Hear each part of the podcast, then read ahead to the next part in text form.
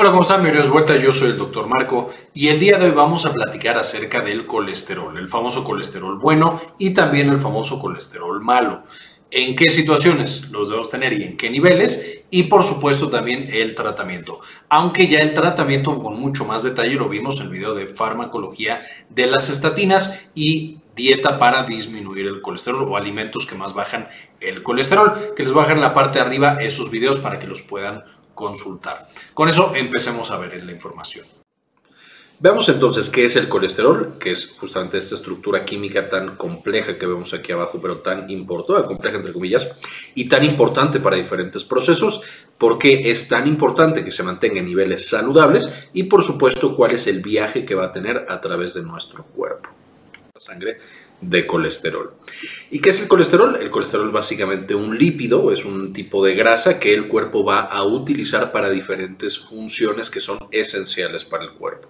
Número uno, va a ser parte de la membrana solar de todas las células de nuestro cuerpo. Entonces, todas las células de nuestro cuerpo requieren una cierta cantidad de colesterol para mantener su función y su estabilidad. Vamos a tener también que el colesterol va a funcionar para o como precursor de las hormonas esteroideas que aquí en hormonas esteroideas tenemos algunas tan importantes como testosterona, estrógenos, progesterona, cortisol, etcétera, etcétera. Entonces, si no tenemos una cantidad adecuada de colesterol en el cuerpo, no podemos, por ejemplo, tener estrógenos y testosterona y por lo tanto todas las funciones que tienen estas hormonas.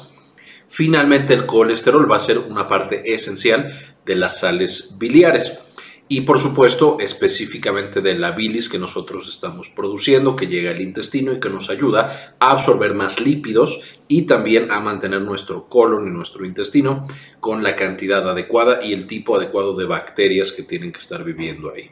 Esto una vez más es solo para recalcar lo importante que es el colesterol en muchos de los procesos esenciales para nuestra vida y porque necesitamos de un nivel adecuado de colesterol, un nivel ni muy alto ni tampoco, por supuesto, muy bajo.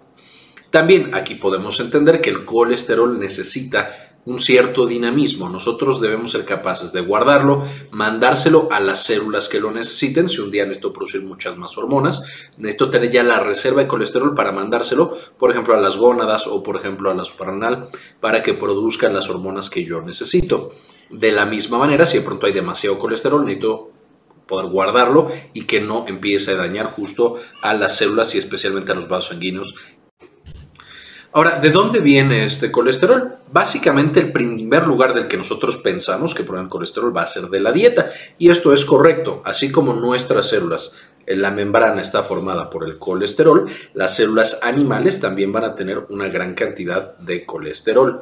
Entonces, cuando nosotros consumimos cualquier alimento de origen animal, estamos consumiendo también esta sustancia tan importante llega a nuestro intestino y del intestino va a ser absorbida, ahorita vamos a ver cómo, eh, y por supuesto va a cumplir todas las funciones que necesitamos. Sin embargo, también vamos a tener que el hígado de manera directa puede a través de ciertos productos que hay en nuestro cuerpo para formar energía y para otros propósitos, formar colesterol completamente nuevo. Estas dos vías, tanto la dieta como el hígado, solo por tener un hígado, vamos a estar formando colesterol y vamos a tener colesterol en la sangre. Y de pronto podemos pensar que el colesterol de la dieta es el más importante. Sin embargo, esto no es correcto el colesterol que nosotros eh, producimos con el hígado va a ser con mucho más relevante de lo que nosotros podemos conseguir en la dieta. Más o menos a una proporción de 70% la producción hepática de colesterol y 30% lo que nos eh, provee la dieta. Esto es muy importante porque nos explica por qué la dieta es muy importante para controlar el colesterol, sin embargo en muchos pacientes no es suficiente necesitamos una intervención más agresiva que la dieta para lograr niveles adecuados de colesterol, porque nuestro hígado ya no está funcionando de la manera ideal. Ya tenemos resistencia a la insulina, diabetes, hígado graso, todos estos temas ya los hemos visto en videos en el canal y eso hace que nuestro hígado produzca más colesterol del colesterol que debería estar produciendo. Y entonces, por más que la persona tenga una dieta libre de colesterol, pura, es más, hasta vegetariano se hace la persona, puede todavía tener hipercolesterolemia. Es decir, niveles elevados de colesterol, entre comillas, malo, porque vemos que no, el colesterol no es malo, solo es malo cuando hay en exceso entonces tiene exceso de ese colesterol malo y por lo tanto se incrementa, ahorita vamos a ver cómo, su riesgo de enfermedad del corazón y cerebral. Ahora, ¿cómo lo hace el hígado para producir este colesterol nuevo? No me voy a meter mucho en la parte bioquímica, esto es importante solo para las personas que se dedican a atender a pacientes con colesterol elevado, pero esencialmente va a agarrar acetilcoenzima A, lo va a juntar y empieza el proceso metabólico de la síntesis de nuevo colesterol. Y la principal, esta siendo la principal vía, metabólica, la principal enzima que se encarga de este proceso, o la enzima limitante, es decir, la que podemos frenar y frenar el resto de los procesos, es la hidroximetilglutarilcoenzima reductasa, que es justamente la que las estatinas van a inhibir de manera potente. Es por eso que las estatinas, que ya hemos visto en videos anteriores y les dejo el enlace en la parte de arriba, van a ser fármacos tan poderosos para el control del colesterol, porque junto con una dieta adecuada, el dar estatinas está frenando o está disminuyendo ese otro 70% eh, de fuente que tenemos de colesterol en el cuerpo humano. De nuevo, no quiero decir que todos los pacientes requieran estatinas, a veces la dieta es suficiente, pero también saber que hay pacientes que la dieta no va a ser suficiente, sea el tipo de dieta que sea, porque tenemos una producción endógena de colesterol. Ahora sí, ¿qué es lo que sucede con el colesterol mientras es o ya que es ingerido? Básicamente el intestino, por supuesto, va a encargarse de la absorción como de todos los otros nutrientes. Esencialmente lo que pasa entonces es que las células de nuestro intestino, llamados enterocitos, van a producir una proteína altamente especializada que se llama apolipoproteína. Estas apolipoproteínas van a ser lo más importante dentro del colesterol en el cuerpo porque son las encargadas de transportarlo de un lugar a otro. Y dependiendo el tipo de apolipoproteína que tengamos, por ejemplo aquí podemos ver apolipoproteína A4, A1, E, C, B48, etcétera, etcétera, la combinación nos va a dar el tipo de apolipoproteína, es apoproteína más fosfolípido, formando apolipoproteína, que nosotros podemos tener. La apolipoproteína del intestino se va a conocer como kilomicrón. Entonces, este kilomicrón va a agarrar este colesterol que nosotros tenemos en el intestino, lo va a pasar a la sangre y por supuesto lo va a llevar al hígado para que el hígado lo pueda almacenar en unas células especializadas que se encargan de almacenar justamente grasa.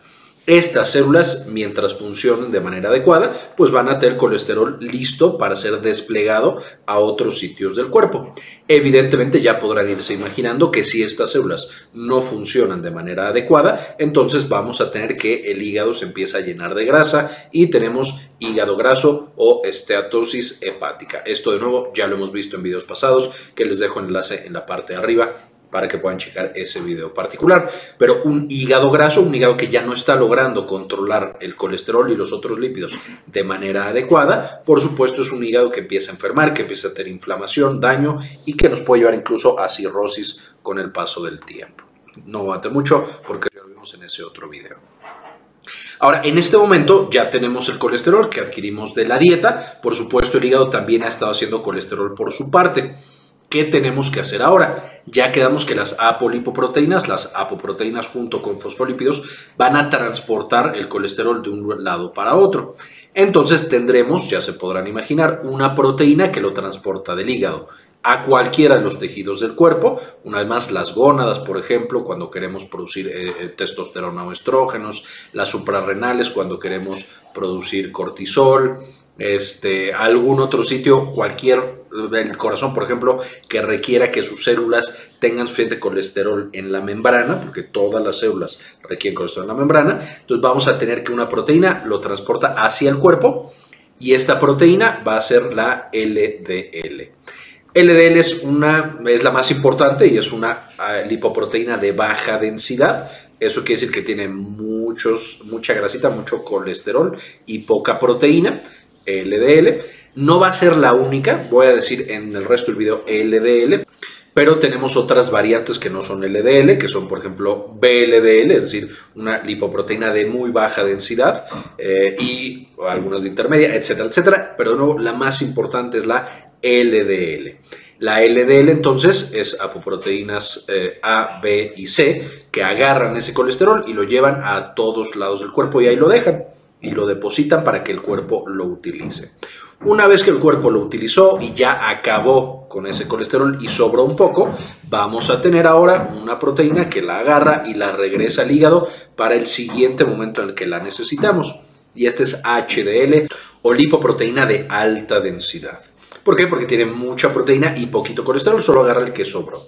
Esta HDL entonces se encarga de limpiar nuestro cuerpo de colesterol, nuestro cuerpo me refiero a los vasos sanguíneos, a los órganos y demás, y llevarlos de vuelta al hígado para ser almacenado y la próxima vez que lo necesitemos volver a ponerlo en un LDL y volver a mandarlo hacia la periferia. Entonces, si tenemos que esta LDL es la que se encarga de llevarlo al cuerpo a través de las arterias, esta LDL es también la responsable de que cuando está demasiado elevada, este colesterol empiece a tapar las arterias, Ahora, ¿qué es lo que pasa dentro de nuestro vaso sanguíneo? Ya sabemos que nuestra LDL, nuestra lipoproteína de baja densidad, está viajando por el torrente sanguíneo y de pronto en este vaso sanguíneo completamente normal, cuando está en exceso, algunas células del sistema inmunológico son capaces de encontrar justamente a algunas de las proteínas de la LDL, principalmente la ApoE. Y entonces al encontrarla dicen, ok, hay demasiada, esto no está bien, vamos a comérnoslas. Y cuando se comen a la apolipoproteína E, por, lo tanto también a toda la proteína, todo el transportador de colesterol, pues se empachan, por así decirlo, van a tener entonces estas células una toxicidad directo por la gran cantidad de colesterol que por supuesto llega a la membrana, es excesivo el colesterol, se ven rígidas y mueren. Y entonces este macrófago que ahora tiene o está lleno de, o solo el sistema inmune que está lleno de colesterol, muerta se pega a la pared del vaso sanguíneo y entonces va generando una serie de lesiones. Estas lesiones de grasa justamente van a generar más adelante una placa. Cuando ya hay demasiado colesterol, se trata y, digamos ya está, ya protruye, ya no solamente una estría grasa, que es lo primero que vemos con rayitas de colesterol en el vaso sanguíneo. Esta, cuando se acumula, se empieza a llenar de calcio y es el cuerpo tratando de impedir que el colesterol se siga acumulando. Desafortunadamente esta placa, que ya tiene colesterol, macrófagos muertos y calcio, empieza a volverse dura y empieza a volverse ya una placa. Esta placa de aterosclerosis sigue creciendo, sigue eh, justamente calcificándose y el problema es tres cosas pueden suceder. Una, Puede ya haber una estenosis severa en la cual la placa es muy grande y ya solamente puede pasar la sangre por un eh, pequeño, pequeño espacio. Por supuesto, el tejido que está después sufre de falta de oxígeno. Esto pasa con la angina, que nos duele el pecho cuando tenemos actividad, porque ya no está pasando la sangre por esta placa tan grande que tenemos. Dos, la placa es un factor de riesgo para que se forme un trombo y entonces si pasaba todavía un chorrito de sangre, ahora sí queda completamente bloqueado y tenemos un infarto y se muere el tejido que está después, ya sea el corazón o el cerebro. Finalmente puede pasar que esta placa dura, calcificada, cuando llega la sangre y empieza a empujar con su presión normal, especialmente si la presión está elevada, es decir, el paciente también es hipertenso. Esto lleva a que se rompa el vaso sanguíneo y entonces tenemos la formación y la ruptura de un aneurismo, lo cual es extremadamente peligroso. Estos procesos ya los vimos y ya platicamos de ellos en el video de qué es el infarto cerebral y qué es el infarto al corazón, que también les baja en la parte de arriba para que puedan consultar. Finalmente, ¿cómo se acaba eliminando este colesterol? Evidentemente lo que vamos a necesitar es que se transforme en algo más. Algo de lo que frecuentemente hablamos es que el colesterol se puede transformar en estrógeno y en testosterona. Esto explica también por qué cuando tenemos mucho estrógeno y testosterona y otras sumas esteroideas, usualmente no está tan asociada a estas fechas es decir, las personas jóvenes, con excesos de colesterol. Todavía lo estamos utilizando para muchas cosas. Mientras disminuyen los niveles de estos productos y de otras cosas para las que usamos colesterol, por supuesto se empieza a acumular. De la misma manera, por ejemplo, la masa muscular, el tener más células musculares que requieren colesterol, también va a hacer que este disminuya. Si tenemos menos masa muscular, hacemos menos ejercicio, tenemos una peor actividad física, entonces tenemos un mayor riesgo de tener colesterol tal cual acumulado. Además de la eliminación a través de la transformación algo más como estrógenos y testosterona, el colesterol va a ser una parte esencial de la bilis, esta sustancia que nos ayuda en el intestino para digerir y absorber ciertos nutrientes, específicamente a través del ácido cólico, que es justamente esta estructura que tenemos aquí, y ayuda justo para absorber otros lípidos. Este último, el ácido cólico, va a ser muy importante porque como lo tenemos en el intestino, la vida del ácido cólico sería ¿ok? Soy colesterol, entro a la vesícula biliar al hígado, soy secretado para atrapar lo que sea que necesiten atrapar en el intestino de lípidos, soy reabsorbido y me puedo volver a transformar en colesterol. Esto se llama eh, eh, circulación enterohepática, es decir, cosas que secretan al intestino y luego al hígado y luego al intestino. Esta parte es muy importante porque nosotros podemos de hecho atrapar ese ácido cólico en el intestino a través de ciertos alimentos que no dejan que regrese a la circulación y entonces esencialmente a través de las evacuaciones estamos eliminando una mayor cantidad de colesterol. Ya comentamos justamente cuáles son estos alimentos, el más importante de todos, en un video previo del alimento que más disminuye el colesterol y les dejo el enlace en la parte de arriba para que lo puedan consultar. Y finalmente, ¿cómo protegernos del colesterol elevado? Número uno, ya quedamos, es súper importante una dieta balanceada, baja en colesterol, pero especialmente baja en grasas saturadas, en grasas trans y también en exceso de azúcares una dieta que incluya mucha fibra, estos otros alimentos que mencionamos bajan el colesterol y finalmente cantidades adecuadas de ejercicio. Recordemos que una dieta adecuada hace que no entre colesterol en nuestro cuerpo a través de la dieta, pero también nos da en qué gastar ese colesterol por la producción de hormonas, la reparación de las células y además eh, justamente nos está haciendo que el hígado trabaje de una manera ideal y no produzca colesterol de más. Entonces, dieta balanceada de ejercicio, tener un buen peso, va a ser súper importante para mantener el colesterol adecuado. Ya mencionamos también, va a haber pacientes que no es suficiente la dieta y el ejercicio para controlar el colesterol. En esos casos, dependiendo el nivel del colesterol que se tenga, vamos a dar un tratamiento o vamos a poder evitar el tratamiento. El tratamiento más utilizado son las estatinas que ya revisamos en ese otro video que les dejé recomendado de estatinas, donde hablamos lo bueno, lo malo y lo no tan y lo feo básicamente de las estatinas y para saber cómo mandársela a nuestros pacientes y saber cómo se tiene que hacer para que sean seguras y efectivas. Y finalmente, tener mucho cuidado con las comorbilidades, con otras cosas que están aumentando el riesgo cardiovascular de nuestros pacientes, cosas como diabetes, hipertensión, eh, ácido úrico elevado, etcétera, etcétera. Porque si nosotros tenemos colesterol elevado, pues es una cosa que está tapando las arterias. Si tenemos también diabetes, ya tenemos dos cosas que tapan arterias, hipertensión, tres y entonces simplemente vamos sumando los efectos de cada uno de estos y por supuesto los pacientes acaban teniendo infartos mucho más rápido y mucho más severos. En términos generales, un paciente que tiene colesterol elevado, además de protegerlo del colesterol y de bajar ese colesterol, siempre tenemos que pensar en las otras cosas que pueden estar comprometiendo la actividad de su corazón y es muy importante que las vigilemos. Y bien, básicamente esta es la información que tenía para compartirles. Quisiera también agradecer antes de irme a algunas de las personas que han decidido apoyar al canal con una donación mensual de uno o de dos dólares, porque realmente nos ayudan a seguir con este tipo de investigaciones y de eh, comunicación para todo el mundo de manera gratuita.